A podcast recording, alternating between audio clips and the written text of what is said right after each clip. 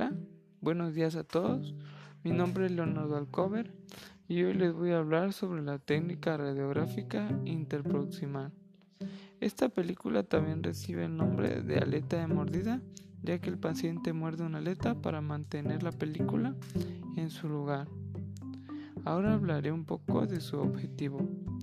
El objetivo de esta técnica es obtener las imágenes de la corona y zonas cervicales de los dientes del maxilar y de la mandíbula, así como de las crestas alveolares. Ahora hablaremos un poco sobre su uso. Esta técnica permite el estudio del espacio interproximal Permite el diagnóstico de la caries interproximal, así como el diagnóstico de la caries recidivante. También permite el estudio de la cresta ósea interdentaria. También permite evaluar el contorno de las restauraciones, así como estudiar la relación caries-cámara pulpar y el estudio de la relación restauración-cámara pulpar. A continuación, hablaremos un poco de los tipos y medidas de la radiografía interproximal. La posterior en adultos tiene un tamaño de un número 3 y de 27 milímetros por 54 milímetros. Posterior adultos también tiene un tamaño de 2 de 31 milímetros por 41 milímetros anterior adultos y niños tiene un tamaño de un número 1 de 24 milímetros por 40 milímetros. Posterior niños tiene un tamaño número 0 de 22 milímetros por 35 milímetros. La aleta de mordida nos permite mantener la película en posición y obtener la imagen de las coronas de los dientes superiores e inferiores, como ya antes lo habíamos mencionado sobre esta aleta que nos permite mantener la película en su posición. La película interproximal lleva una aleta de mordida colocada por el lado activo de la misma. Esta técnica se usa generalmente en los dientes posteriores, aunque también se puede usar en los dientes anteriores de igual manera.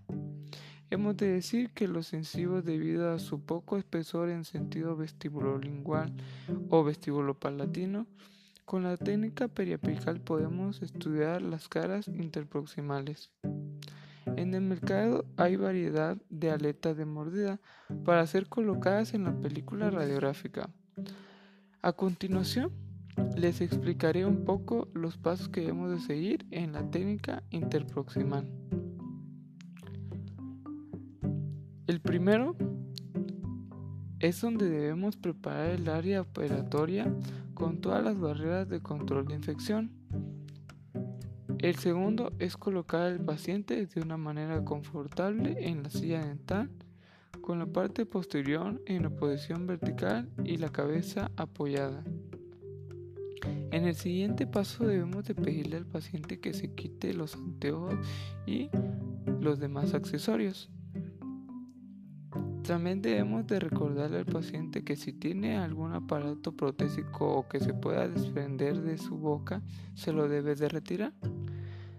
En el siguiente paso debemos ajustar el apoyacabezas para sostener la cabeza mientras se toma la película.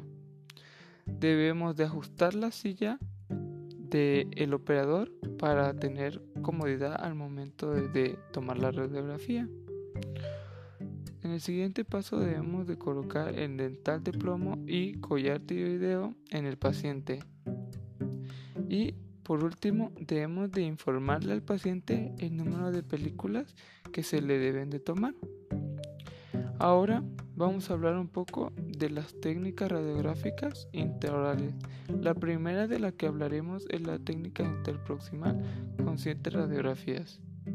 Esta técnica se utiliza en aquellos pacientes con arcadas pequeñas.